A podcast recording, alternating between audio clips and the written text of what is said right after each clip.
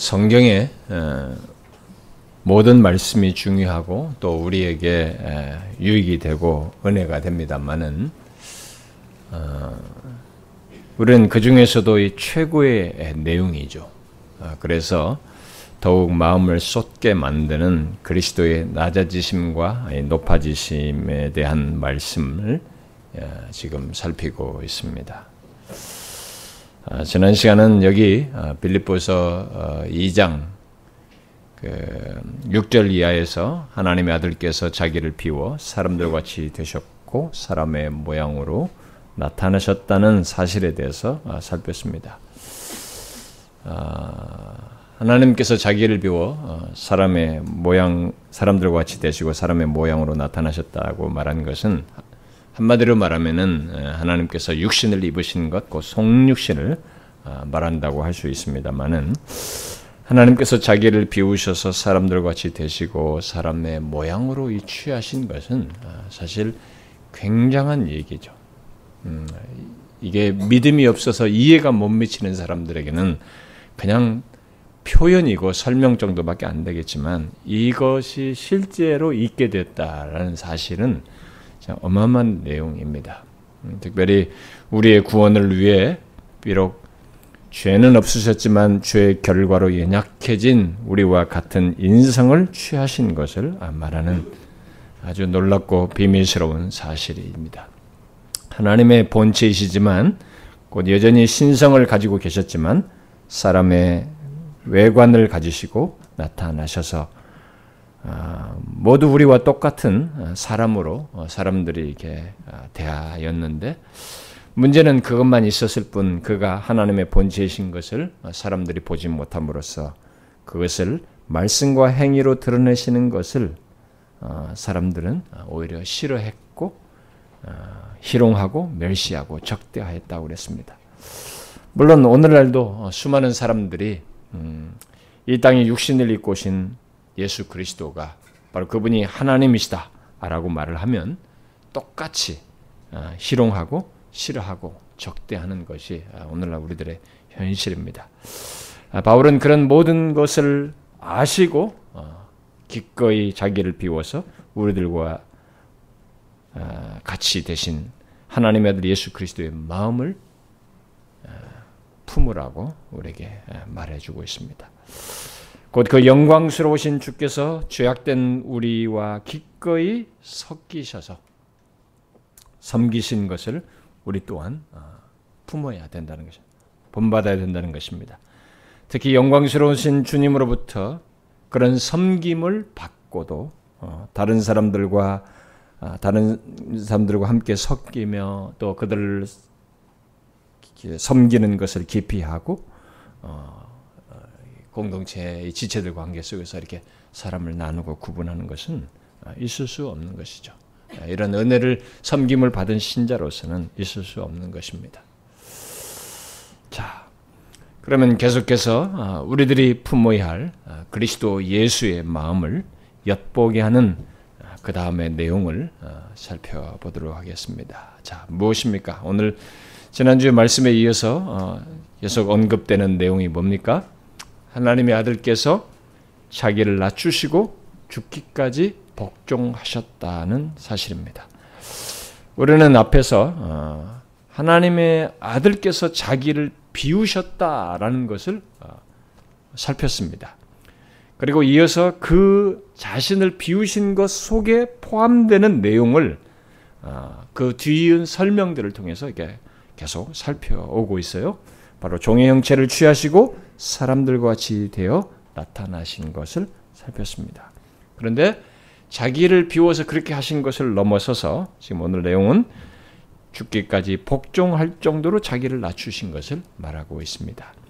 자, 우리들이 이제 하나님의 본체이신 분께서 자기를 비워 낮추신 것의 이 절정을 말하는 이제 내용을 오늘 본문에서 이제 보게 되는데요.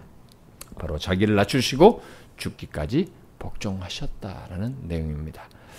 우리는 여기서 이 내용을 어, 단순히 어떤 극적인 이야기나 극적인 사건 정도로 생각하지 말아야 합니다. 아, 우리는 이 내용을 통해서 하나님의 낮추심의 실체가 정말 어느 정도인지 정확히 또 풍성히 헤아려 알고자 해야 합니다. 그러면 그런 소원을 가지고 우리가 이 본문을 한번 대해 봅시다. 하나님의 아들께서 자기를 낮추시고 죽기까지 복종하셨다는 것이 과연 무엇을 말하는가? 이게 무엇을 말할까요? 하나님의 아들께서 자기를 낮추시고 죽기까지 복종하셨다는 것이 도대체 어떤 내막을, 어떤 내용을 우리에게 담고 말하는 것일까요? 자, 먼저 여기서 어, 자기를 낮추셨다라고 말을 하고 있는데 자기를 낮추셨다는 것은 이미 앞에서 말한 자기를 비우신 것 속에 포함된 것을 말하는 것이지 단순히 자기를 비우셨다는 것을 반복하는 내용이 아니라는 것을 우리가 짚고 넘어가야 되겠죠. 아, 이것은 하나님의 아들께서 자신이 기꺼이 굴욕을 당하시는 것을 원하시고 동의하셨다는 것입니다. 자기를 낮추신 거죠. 그러니까 자기가 그렇게 뜻하신 것입니다. 자기를 낮추시는 이 어떤 것에 대해서 동의하셨고 원하셨다는 것을 말합니다. 근데 이 낮추심은 기꺼이 지금 굴욕을 당하는 것인데 그것을 자기가 원하셨고 동의하셨다는 것을 말해줍니다. 사람들과 같이 되셔서 자신이 겪으셔야 했던 죄의 결과로 말미암은 연약한 인성을 취하시고 사시는 것도 자기를 낮추시는 것입니다만은 인성을 취하시고 사셨던 모든 생애 또한 다 자기를 낮추신 삶이라고 볼 수 있습니다. 그러나 이 내용은 그분에게 생긴 그런 변화 차원을 넘어서서 하나님의 아들 예수 그리스도께서 생애 동안에 굴욕을 당하심으로써 자기를 낮추시는 것을 아시고 기꺼이 동의하시고 원하셨다는 것을 말하는 것입니다. 이것을 자꾸 생각해 보셔야 됩니다. 우리는 그, 아, 그가 자기를 낮추어서 기꺼이 굴욕을 당하시고자 하신 자기 포기의 깊이가 어느 정도인지에 대해서는 이제 뒤은 표현, 뒤은 내용이 잘 말해줍니다. 뭐 죽기까지 복종하신 것, 그것도 십자가의 죽으심까지 복종하시는 것에서 그 깊이를 말해줍니다. 그래서 마틴이라는 사람이 이렇게 말했어요. 여기 자기를 낮추시고라는 말씀은 아버지께 바치시고 우리 인간의 운명을 받아들이신 그의 지상생의 전체를 가리킨다. 그러나 그의 생애의 절정은 아주 두드러지게 보여진다. 즉 그것은 갈보리 고난과 죽음에서 나타난 낮아지심이다. 라고 했습니다. 진실로 육신을 입으신 예수 그리스도의 전 생애가 자신을 낮추신 것이요 그 가운데서 굴욕을 당하시는 것이 그에게 있었어요. 그러나 그가 자신을 낮추어서 기꺼이 굴욕을 당하시고자 하신 자기 포기의 결정은 바로 뒤에서 언급되는 내용, 죽기까지 복종하신 것, 그것도 십자가에서 죽기까지 복종하신 것에서 나타납니다. 우리는 하나님의 아들께서 기꺼이 굴욕을 당하시고자 하신 그 낮추심, 곧 자기 포기의 그 깊이가 어느 정도인지를 예, 다음 말씀을 통해서 어, 살피게 될 것이고 또 살펴야 하겠습니다만 뒤은 내용에서 먼저 자기를 낮추셨다는 말을 통해서 우리가 생각할 사실이 있어요. 그것은 하나님의 아들 예수 그리스도께서 자기를 낮추시는 행위를 자의적으로 곧 의지적으로 기꺼이 하고자 하셨다는 것입니다. 여기 자기를 자기 자신을 낮추셨다는 말에서 강조하는 것은, 것은 그것입니다. 우리는 힘든 일을, 힘든 일은 안 하고 싶어요. 사람들이 알아주고 보는 데서는 뭐 조금 할 수 있을지 몰라도 대체적으로 이렇게 힘든 일을 내가 해야 된다는 것에서는 깊이 하고 싶어 합니다. 특히 굴욕과 무시까지 당하는 것이라면 우리는 더욱 하고 싶어 하지 않습니다. 아, 그것도 한두 번은 괜찮아요. 근데 그것도 아니라 생애 전체를 그렇게 산다는 것은 우리가 누구도 원치 않았습니다. 생애 전체를 굴욕적으로 산다. 굴욕을 당하며 산다는 것은 아무도 원치 않습니다. 그런데 그런 생애를 기꺼이 자의적으로, 의지적으로 원하셨다는 것은 여기서 말해주고 있습니다. 바로 하나님의 본체이신 분, 곧 하나님의 아들께서 그러기를 원하셨어요. 도대체 무엇이 있기에 하나님의 아들 예수 그리스도께서는 굴욕을 당하는 생애를 기꺼이 원하셨을까? 물론 그것은 우리가 다 헤아릴 수 없는 사실, 바로 우리를 구원하시기 위해서이죠. 이사야 선지자는 하나님의 아들께서 우리를 대속하기 위해 고난 당하실 것을 예언하는 말씀을 하는 가운데 그분이 기꺼이 자기를 낮추시어 굴욕을 당하실 것을 예언적으로 말을 했어요. 뭐라고 예언했습니까?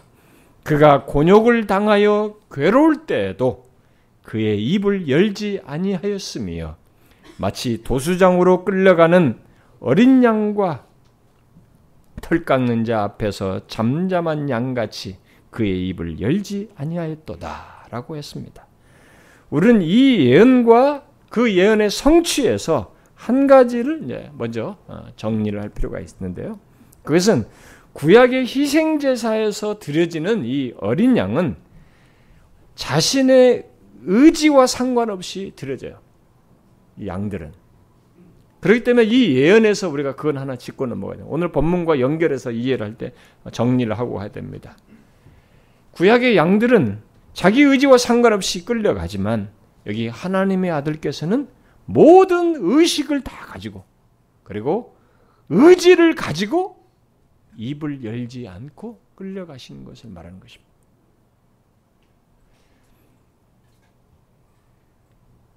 그렇게 굴욕을 당하고 곤욕을 당하며 괴로울 때에도 의식적으로 또 의지적으로 심지어 자발적으로 자기를 낮추어서 그런 굴욕당하는 것을 감내하였고 입을 열지 아니하였습니다. 왜 그런 의지를 발휘하십니까? 왜 그렇게 자신을 낮추어서 굴욕을 당하시며 괴로울 때에도 입을 열지 않으시는 것입니까? 내가 굴욕 당하는 거 입 열고 싶어요, 우리는. 내가 왜 이런 일 당하냐 말하고 싶지 못 견딥니다.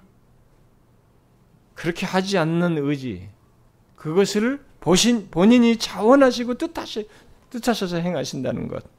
그런데 왜 그렇게 입을 열지 않으시는 것입니까? 곤욕을 당하심에도. 그것은 우리의 구속을 위한 진행의 방해를 하지 않기 위해서입니다. 그걸 아시고 하시는 것이죠. 오직 우리를 구속하기 위해서였습니다. 그는 그것을 위해 기꺼이 자신을 낮추시고 포기하시며 억제하셨던 것입니다. 여러분은 굴욕을 당하고 곤욕을 당하셨음에도 우리를 죄에서 구속하기 위해서 의지적으로 입을 열지 않으신 이러한 하나님의 자기 낮추심, 자기를 포기하신 그리스도의 마음을 보십니까? 이것을 히브리서 기자는 9장에서 자기 피로 영원한 속죄를 이루셨다라고 말했어요. 자기 피로. 여러분, 우리를 위해서 이런 낮추심, 자기를 포기하신 그리스도의 마음을 품으라고 우리에게 말을 하고 있는 것입니다. 자기를 낮춤, 자기를 포기하, 이렇게 하신 그리스도의 마음을 보라. 우리에게 그 마음을 품으라고 말을 하는 것입니다. 바울은 바로 이 그리스도 예수의 마음을 품으라고 하면서 우리에게 권면을 하는데 이 맥락에서 우리 자신을 한번 볼 필요가 있습니다. 나는 어떠한가? 우리는 어떠한가? 다른 사람을 위해서 이렇게 자신을 낮추는가? 설사 굴욕을 당하고 그로 인해서 괴로워도 의지적으로 입을 열지 않을 정도로 자기를 낮추어 다른 사람을 위하는가? 이런 사실을 생각하면 사실 저부터 너무 껍데기만 그럴싸한 것 아닌가라는 생각을 해요. 이게 입을 가만히 있는 게 쉽지가 않습니다. 아니 내가 왜 굴욕을 당하냐? 하나님 내가 뭐 열심히 해보려고 하고 진리를 전하고 열심히 목회를 하는데 왜 이렇게 무시를 당해야 합니까? 못 견디고 싶어요 이게 이게 안 됩니다 이게 이분을 보시면 하나님의 본체신 이분을 보면 이게 어마어마한 얘기예요. 그렇게 당할 이유가 없으신 분이세요.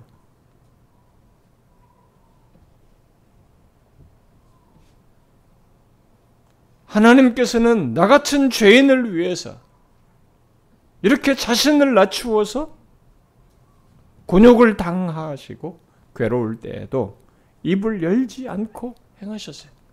그런데 그런 우리는 다른 지체를 향해서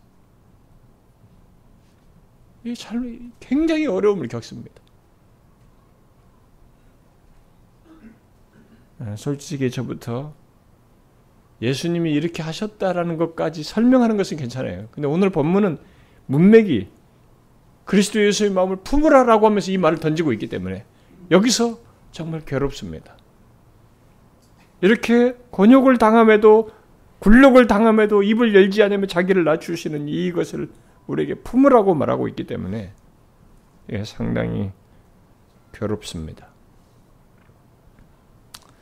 한두 번은 할지 몰라도 누군가로부터 계속적으로 굴욕을 당하는 것을 참는 것은 어려워요.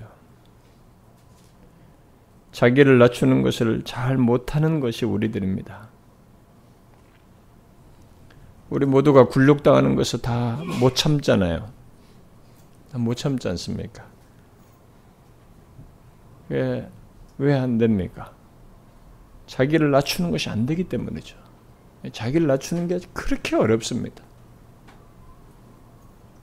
여러분, 우리들 중에 사람들에게 굴복이 안 되고 뻣뻣하고 사람들에게 거부감을 주고 상대에게 불편을 주는 이유는 그 사람이 불편을 주는 당사자가 안 죽어서 낮추어지지 않아서 그래요. 자기는 평균이라고 말할지 몰라도 평균이 아니라 그 평균이라고 하는 그 상태가 뻣뻣하게 있는 것입니다. 자기가 낮추어지지를 않는 거죠. 자기를 낮추지 않아서 그래요. 아, 저부터 우리 모두에게 그런 결함인 그런 문제가 있습니다. 이제 그걸 지금 얘기하는 것입니다. 자기를 낮추는 거죠. 영광의 주께서는 바로 우리 같은 죄인들을 위해서 기꺼이 자신을 낮추셔서 굴욕을 당하셨습니다. 그리하여서 우리를 구원하셨어요. 그러므로 우리는 그 마음을 알고 품기를 구해야 하는 것이죠.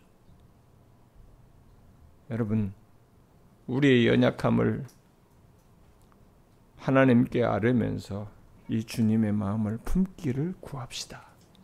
예? 예수를 안 믿는 것이면 몰라도 예수를 믿는 것이면 이분으로부터 자신을 낮추어서 섬김을 받은 우리는 이 마음을 품고 그러기를 구해야 할 것입니다.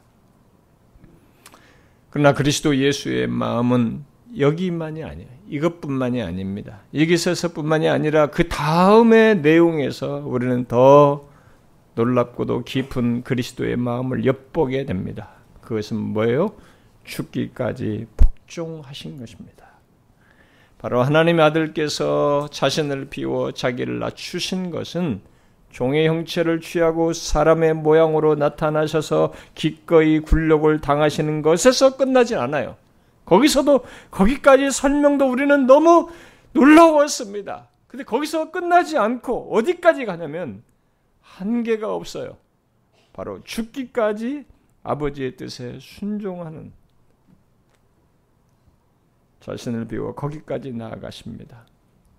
이런 사실을 맥클라우드는 자신을 비우심은 기꺼이 더 낮아지려는 그리스도의 마음을 포함한다고 하면서 하나님께서 자신을 비워 낮아지는 행보가 마치 하나의 긴 선처럼 이어진 것을 지적하면서 다음과 같이 말했어요. 자기를 비우신 배후에는 두 가지 위대한 결심이 있다. 첫째는 종의 형체와 사람의 모습을 취하겠다는 영원한 아들의 시간 이전의 결정이 있다. 그 다음은 그가 일단 성육신, 성육하신 다음에 훨씬 더 자신을 낮추겠다고 결정하신 것이다. 이런 관점에서 볼 때 그리스도의 낮아지심은 한 점이 아니라 긴 선이었다. 낮아지심의 첫 걸음은 우리의 상상을 초월한다. 최초에서부터 한 것에서부터 생각하면 그렇죠. 그렇지만 그 발걸음은 집 없고 가난하고 기진하고 수치를 당하고 고통을 당하면서도 겟세마네로 그리고 다시 갈보리로 계속해서 낮아지는 긴 여정의 시작에 불과했다. 이렇게 말하면서 자기를 낮추어 죽기까지 복종하신 것을 덧붙입니다. 여기 하나님께서 죽기까지 복종하여 십자가에 죽으신 것은 하나님의 아들께서 자기를 비워 낮추시는 여정에 긴 여정을 한 사건이 아니라 계속되는 긴 선과 같이 여는 가운데 있는 끝자락의 얘기예요. 여러분은 하나님의 낮아지심의 이 끝자락, 하나님의 아들께서 자신을 비워 죽기까지 복종하셨다는 것이 무엇을 말하는지 아십니까? 죽기까지 복종하셨다는 것이 무엇을 말하는지 알아요? 어? 말 쉽네. 뭐 죽을 때까지 뭐 복종했나 보지. 단어가 쉽죠, 여러분. 이것은 어, 로마서 5장 12절 이하에서 한 사람, 곧 아담의 불순종으로 말미암아 모든 사람이 죄인 된 것과 같이 많은 사람을 의인 되게 하기 위해서 한 사람, 곧 육신을 입고 오신 하나님의 아들이 성부 하나님의 뜻에 순종하는 것을 말하는 것입니다. 쉽게 말하면 죄인인 우리를 의인되게 하기 위해서 우리의 죄를 지시고 죽으셔야 한다는 성부의 뜻에 순종하는 것이에요. 이 제가 지금 말한 이 말이 이 내용이 이분에게 어마어마한 내용인 것입니다. 성부 하나님의 뜻에 순종하는 것인데 그것을 죽기까지 순종하는 것인데 바로 죄인인 우리를 의인되게 하기 위해서 우리의 죄를 지시고 죽으셔야 한다는 성부 하나님의 뜻에 순종하는 것을 얘기해요. 이 말씀은 하나님의 아들께서 자신을 비워 그렇게 기꺼이 죽기까지 복종하시겠다고 하시고 실제로 그러하셨다는 것을 말해주는 것입니다. 그는 죽기까지 순종하시는 것을 의지적으로 택하셔서 행하셨습니다. 그것은 사실 이렇게 죽기까지 순종할, 순종하시는 것을 의지적으로 선택하셔서 행하셨다는 것은 마틴 말대로 그의 신성과 권위의 확실한 표가 되는 것입니다. 무슨 말이냐? 죽기까지 순종했다는 게 무슨 그의 신성과 권위의 확실한 표라는 거냐? 여러분, 왜 죽기까지 순종하시는 것이 그의 신성과 권위의 표가 된다는 것입니까? 그것은 오직 신적 존재만이 죽음을 순종할 수 있기 때문에 그래요. 신적 존재만이 죽음을 순종으로 받아들일 수 있기 때문에 그렇습니다. 죽음을 순종으로 받아들일 수 있는 것은 이 신적 존재가 아니면 아무도 할 수 없는 것입니다. 우리가 다 알다시피 인간은 모두 죽음을 순종해서 받는 것이 아닙니다. 우리가 어떻게 죽습니까? 우리가 순종해서 죽어요? 아닙니다. 우리는 모두 각자 죄로 말미암아 마땅히 죽습니다. 그냥 가만히 있어도 다 죽어요. 저절로 죽게 됩니다. 죄로 말미암아서. 그러나 하나님의 본체이신 그리스도께서는 그분에게 있어서 이 죽음은 그게 아니에요. 그분에게는 죽음이라는 것이 없는 것입니다. 그는 영원부터 영원까지 스스로 계신 분이셔요. 그러므로 그가 죽기까지 복종하셨다는 것은 우리의 죄를 지심으로써 죽어야 한다는 성부 하나님의 뜻에 분명히 자신이 택하여서 순종한 것이에요. 말하는 것입니다. 여러분은 죽으실 수 없는 분이 순종하여 죽음을 택하셨다는 것이 무엇을 말하는지 아십니까? 이것은 우리가 지금까지 살핀 모든 내용 중에서 하나님의 본체이신 분에게 가장 연결하기 어려운 내용이에요. 여러분들은 이 말을 죽기까지 복종하셨다. 하나님의 아들 그들이 오셔서 육신의 죽기까지 복종하셨다. 죽으셨다. 십자가에 달려 우리 위해서 죽으셨다. 이렇게 문장상으로 쉽게 여러분들이 이해하고 있지만 이것을 지금 설명하는 것은 그리고 그 설명할 실체는 굉장히 어려워요. 어려운 내용입니다. 여러분, 이분이 누구십니까? 하나님의 본체이신 이분이 어떤 분이셔요?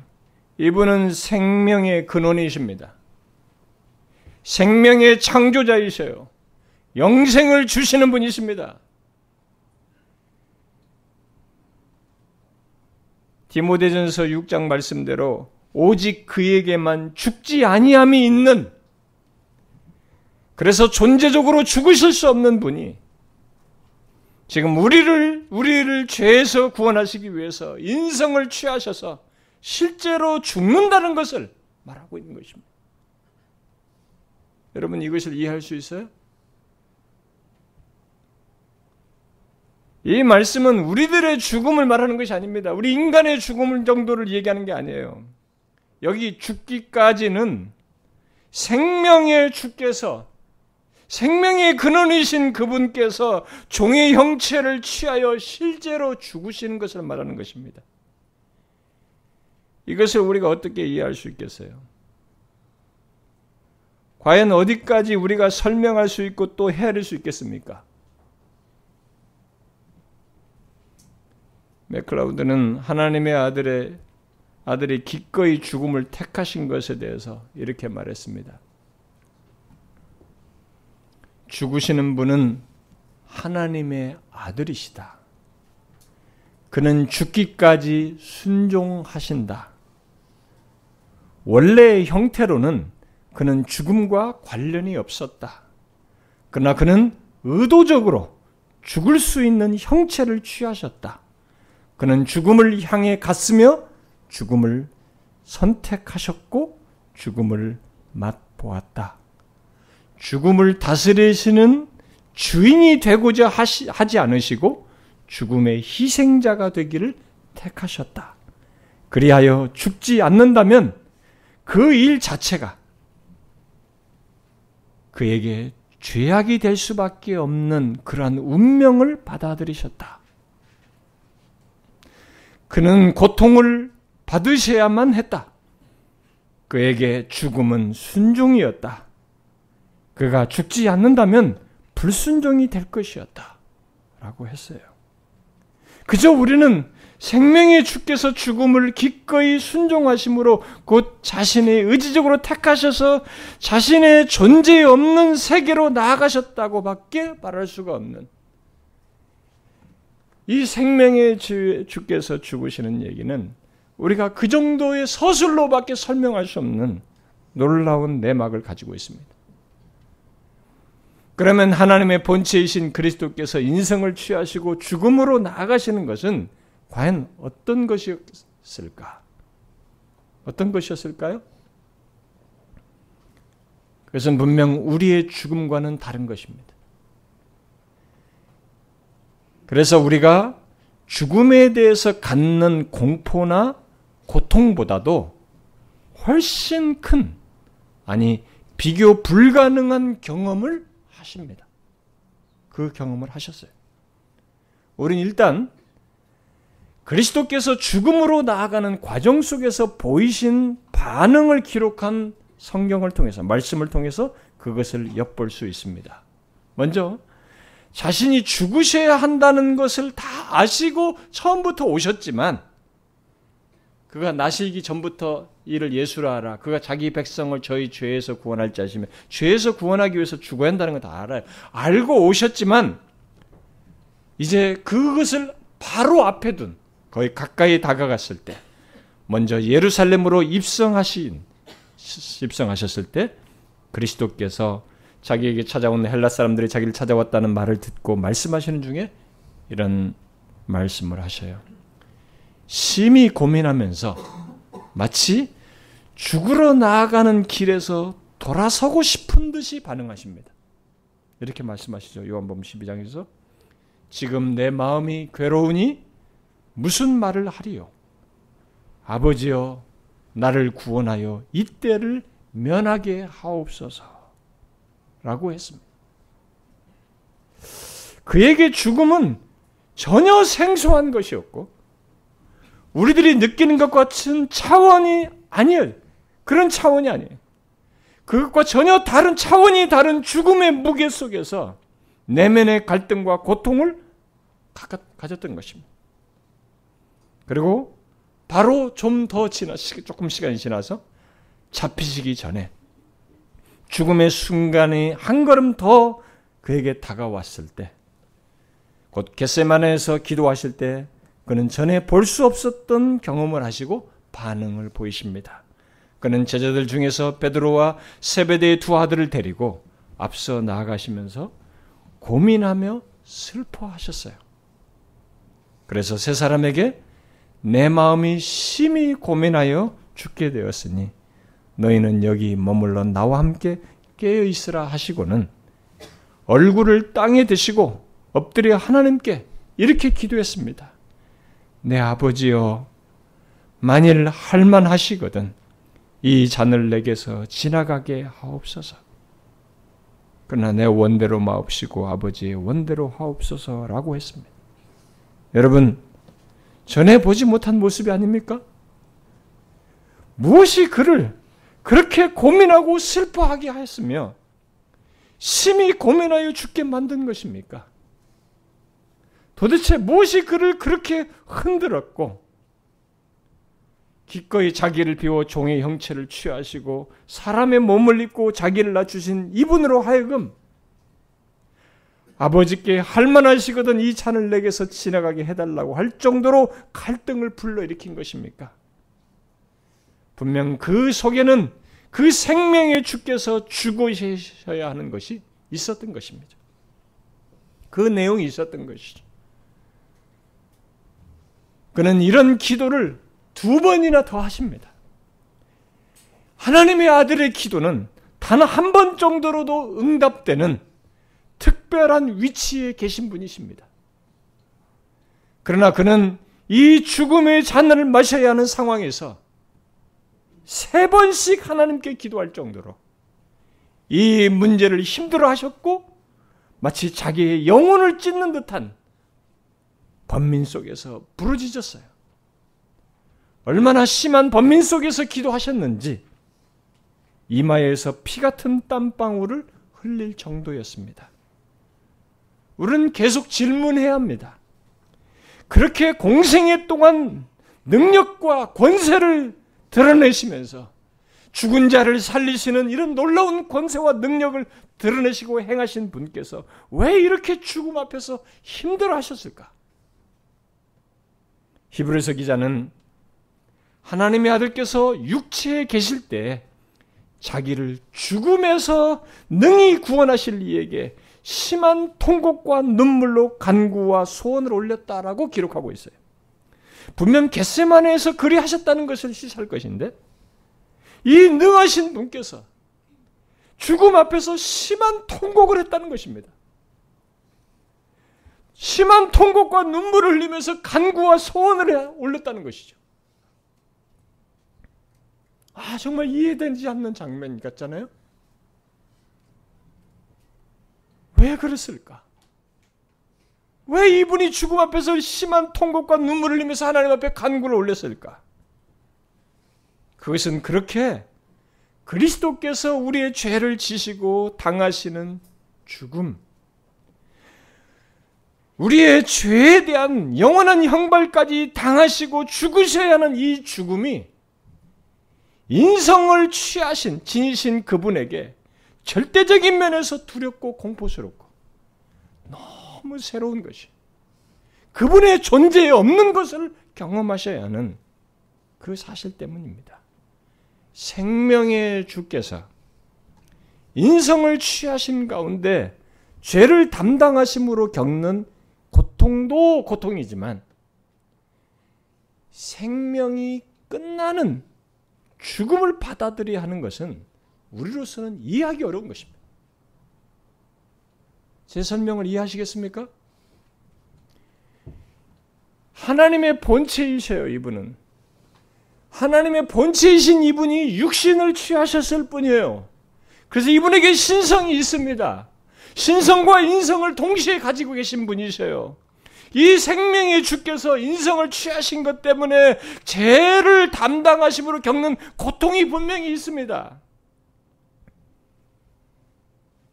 그러나 이 생명의 주께서 생명이 끝나는 죽음을 받아들여야 하는 문제가 있어요. 이건 우리로서는 헤아리기 어려운 큰 사실입니다. 더욱이 이 죽음은 우리들이 맛보는 죽음 정도가 아닌 죄의 싹수로서 자신이 구원할 우리 모든 인류의 모든 인간들의 우리들의 구원할 자들의 죄의 싹수로서 담당해야 할 죄의 본질과 성격이 담긴 죽음이에요. 그런 죄의 본질과 성격이, 성격이 담긴 죽음 전체를 얘기하는 것입니다. 죽음의 모든 것이에요. 우리 개인이 죽는 그런 정도의 죽음이 아닙니다. 죽음 전체를 얘기하는 것이죠. 이것은 죄 있는 인간은 감당할 수 없는 죽음이에요. 그런데 중요한 것은 그런 죽음을 아버지의 뜻에 순종하여 기꺼이 받아들기를 원하셨고 그것을 스스로 택하셨다는 사실이에요. 인성을 취하신 조건에서 막상 죽음을 맞는 것은 그에게 그렇게 고통스럽고 힘든 것이었습니다만 그리스도께서는 우리를 구원하기 위한 아버지의 뜻에 순종하여 그 어마어마한 죽음으로 나아가신 것입니다. 그리스도께서는 그렇게 죽음을 힘들게 대면하였으면서도 하였으면서도 그의 중심은 그런데 아까 제가 인용한 것을 말했다시피 나의 원대로 마옵시고 아버지의 원대로 하옵소서였어요. 이게 그의 중심이었어요. 곧 아버지의 뜻에 순종하는 것이었습니다. 그리고 실제로 그렇게 하셨어요. 하나님 아버지의 뜻에 순종하여 행하는 것은 처음 육신을 입고 오실 때부터 그리고 지상에서 사시는 동안 그리고 죽기까지 일관되게 견지된 그분 삶의 표시예요. 표지였습니다. 그래서 히브리서 기자는 10장에서 이렇게 말했어요. 이에 내가 말하기를 하나님이여 보시옵소서. 두루마리 책에 나를 가리켜 기록된 것과 같이 하나님의 뜻을 행하러 왔나이다. 라고 말하고 있습니다. 그렇습니다. 하나님의 뜻을 행하러 왔나이다. 라는 이 말이 이 땅에 육신을 입으신 하나님의 아들 예수 그리스도의 전생애의 마크예요. 표였습니다. 그분의 표지예요. 그런데 그가 순종해야 할 하나님의 뜻이 무엇이었느냐? 본문과 관련해서 말하면 우리의 죄를 지시고 죽으시는 것이었어요.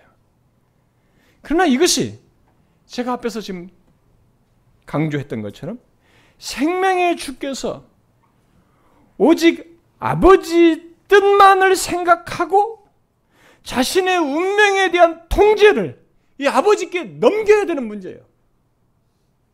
이 죽음은 이분에게 엄청난 것입니다. 저와 여러분이 죽는 것과 다른 특별한 성질이 있어요. 이분은 하나님의 본체이십니다. 생명의 주이세요. 그런데 이분이 오직 아버지의 뜻만을 생각하면서 자신의 운명에 대한 모든 통제, 미래 모든 것을 이 아버지께 내어 맡겨야 돼요, 지금. 내어 던지는 것입니다.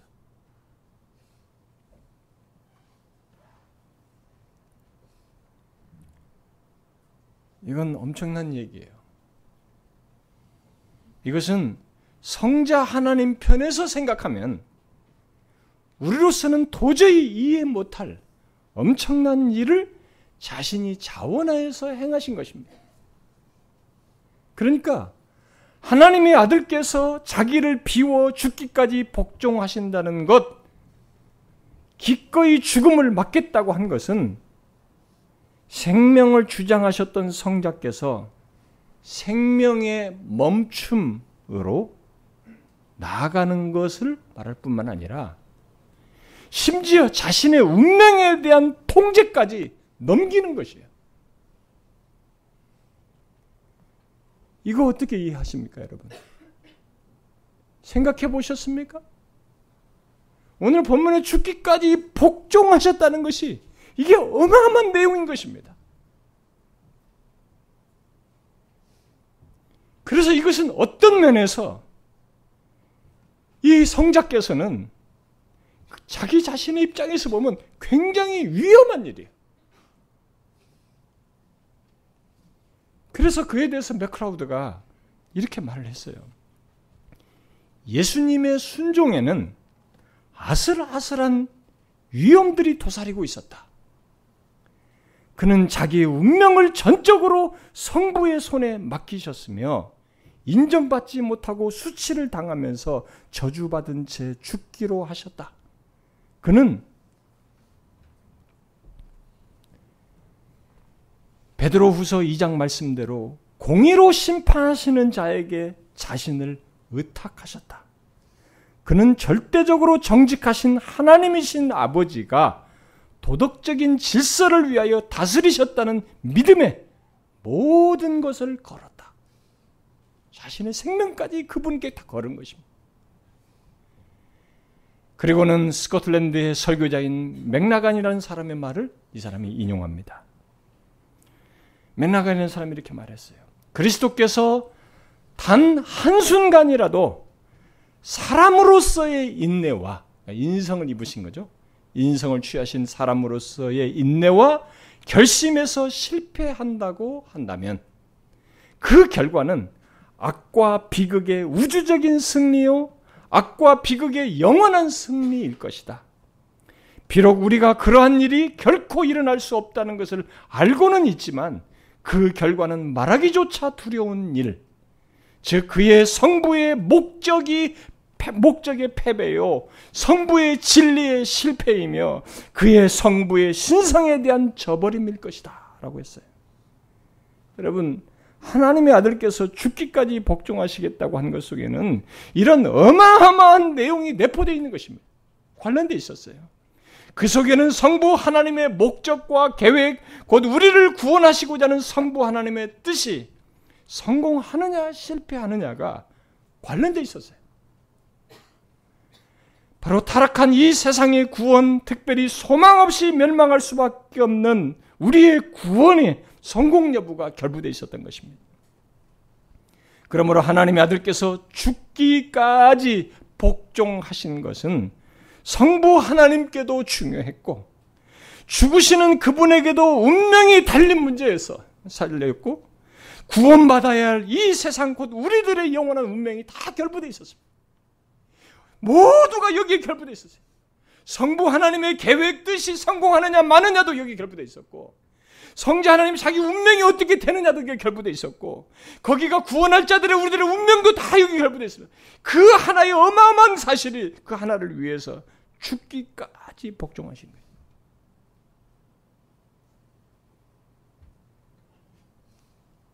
어떤 면에서 위험스럽고 또 아버지의 모든 것이 걸려 있는 그리고 모든 피조 세계와 우리 영원한 운명이 걸려 있는 이 하나님의 뜻을 이루기 위해서 하나님의 아들께서는 자기를 낮추어 기꺼이 죽, 죽기까지 복종하시고자 하셨고 실제로 자신의 운명까지 내어 던지셨어요. 생명의 주께서 그리하셨습니다. 여러분 얼마나 놀라운 일입니까? 생명의 주께서 곧 하나님의 아들께서 자신을 비워 자기를 낮추시고 죽기까지 복종하셨다는 사실이 얼마나 놀라운 얘기예요. 하나님의 본체이신 그리스도께서는 이런 엄청난 일을 우리를 위해 기꺼이 의지적으로 행하셨습니다. 계속 생각해 봐야 됩니다. 그런 어마어마한 얘기, 생명의 주가 자기 운명을 내어 던지는 이 어마어마한 일을 우리를 살리겠다고, 우리를 구원하시기 위해서 의지적으로 기꺼이 행하신 것이에요.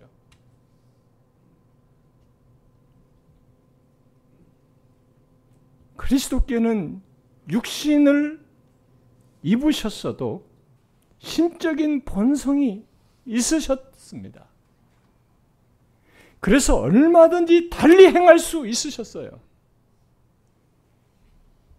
더욱이 불멸하시는 생명을 소유하고 계셨어요. 그럼에도 그가 취한 인성을 인하여 세상 죄를 지심으로써 그는 그 불멸하시는 생명을 죽음에 종속시키며 내어 던지셨어요.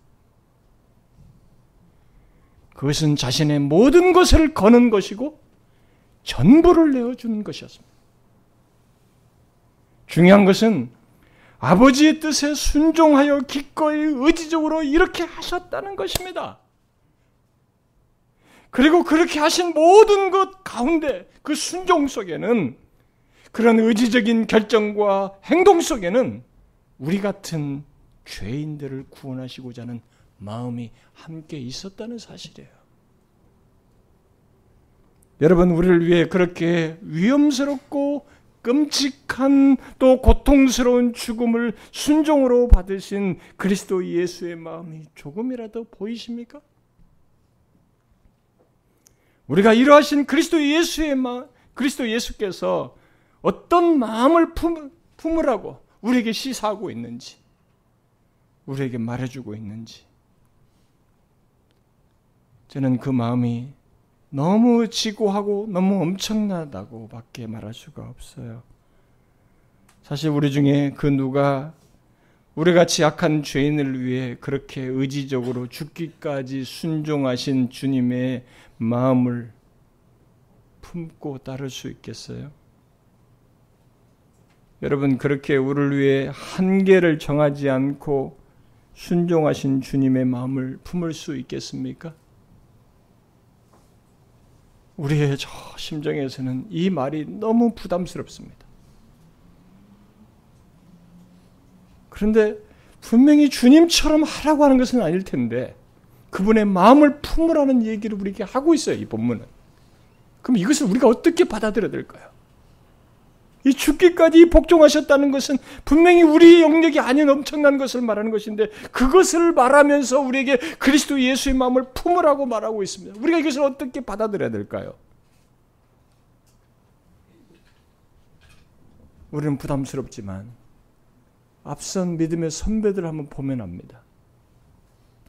우리 믿음의 선배들은 주님의 뒤를 따라서 자기를 낮추어 하나님의 뜻에 순종하고자 했어요.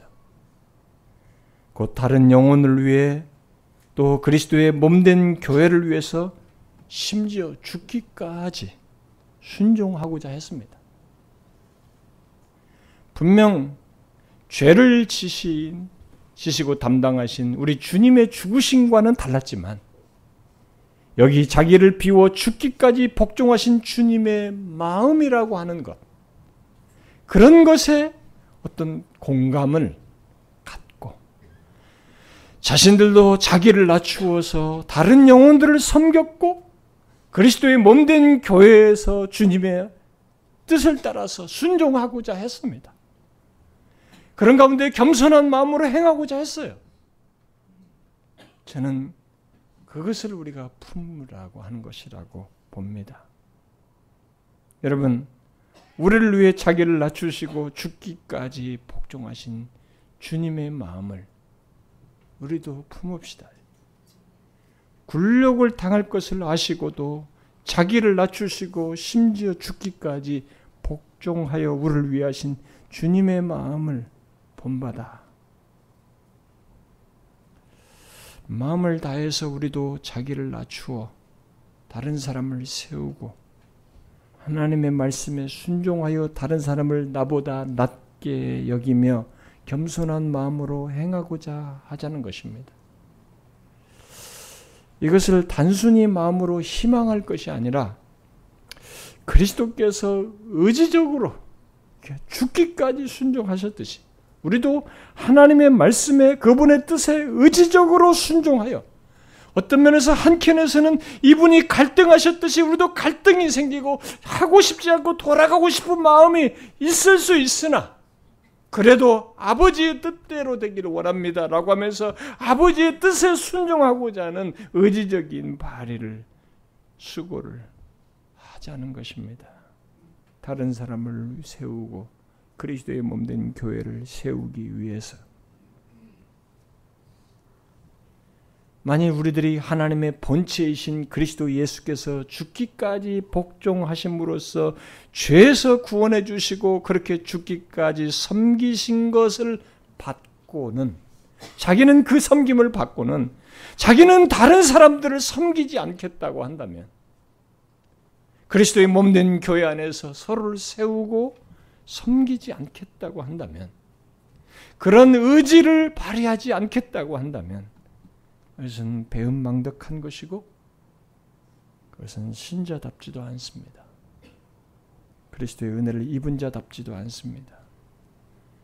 여러분 그런 자가 되지 말고 여기 빌립보서 2장 말씀대로 자기를 낮추어 죽기까지 복종하심으로 우리를 위하신 이 주님의 마음을 우리도 다른 사람을 위해서 품고 드러냅시다. 여러분 아시죠? 모든 공동체에는 한결같지 않은 사람들이 있습니다. 너무 다양하기 때문에 그래서 모든 교회들은 마치 예수님이 제자를 데리고 다닐 때 나타나는 현상 같은 것이 나타날 수 있어요. 여기서도 예수님은 베드로와 세베대의 두 아들 세 명, 요한, 야고보 이 정도 세 명을 자주 데리고 나가십니다. 열두 제자를 똑같이 데리고 다니냐고 세 명을 특별히 자주 이들이 항상 열심히 했어요. 항상 주님 앞에 더 관심도 드리고 더 열심히 했습니다. 아니 예수님께서도 편애하셨나? 왜 세 사람만 데리고 가시나?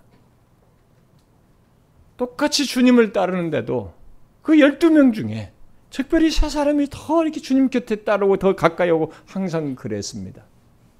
그런 것을 아신 주님은 이렇게 중요한 상황에서 같이 마음을 더 깊이 공유하도록 하기 위해서 그 세 사람을 데려가기도 했어요. 어쩌면 교회는 그런 것이 있을 수 있겠습니다. 전부가 12명 같지, 똑같지는 않고, 교회도 12명 정도로 본다면, 진짜 한 3명 정도에 해당하는 사람들이 교회에 더 깊이 들어오고, 이런 주님의 마음을 더 풍성하게 드러내면서 하는지도 모르겠어요. 그리고 나머지는 그래도 제자이면서 따르면서 자기 역할을 하고 크게 드러나지 않으면서 잠잠히 그리고 이렇게 하는 다른 제자들도 있고 또 그 제자들이지만은 거기서 서로 문제도 일으키고 그러나 그 중에는 가룟 유다 같은 배신자 배교자도 있고 아마 이 지상의 교회는 그런 예수님의 제자 같은 모양새가 존재하지 않나 싶습니다. 그러나 성경은 우리들에게 가능한 한 모든 주의 백성, 진실로 예수를 믿는 신자라면 그는 동일하게 이런 그리스도의 마음을 품고 이 그리스도의 마음을 품고 드러내는데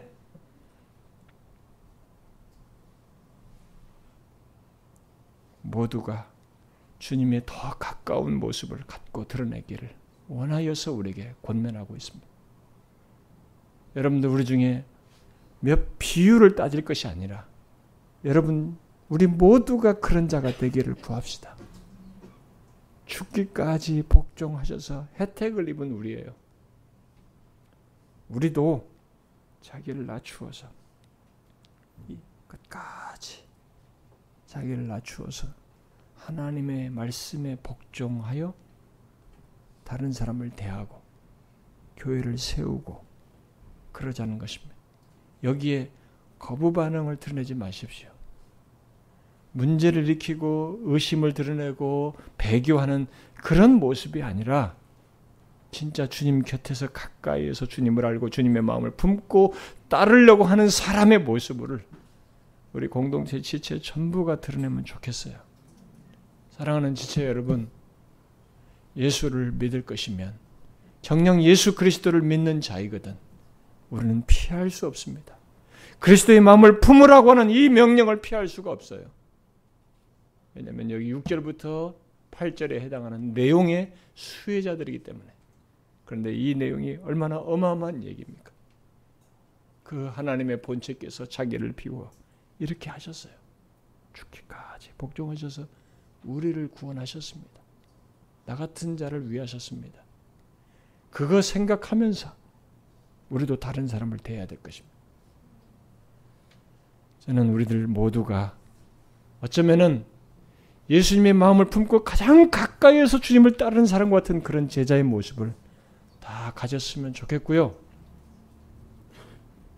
그래서 이 가짜 신자가 아니라 정말 주님을 진실로 믿고 따르는 그런 신자의 모습을 우리 공동체에 속한 지체 전부가 가졌으면 좋겠어요. 그러기를 주님의 이름으로 축원합니다. 기도합시다.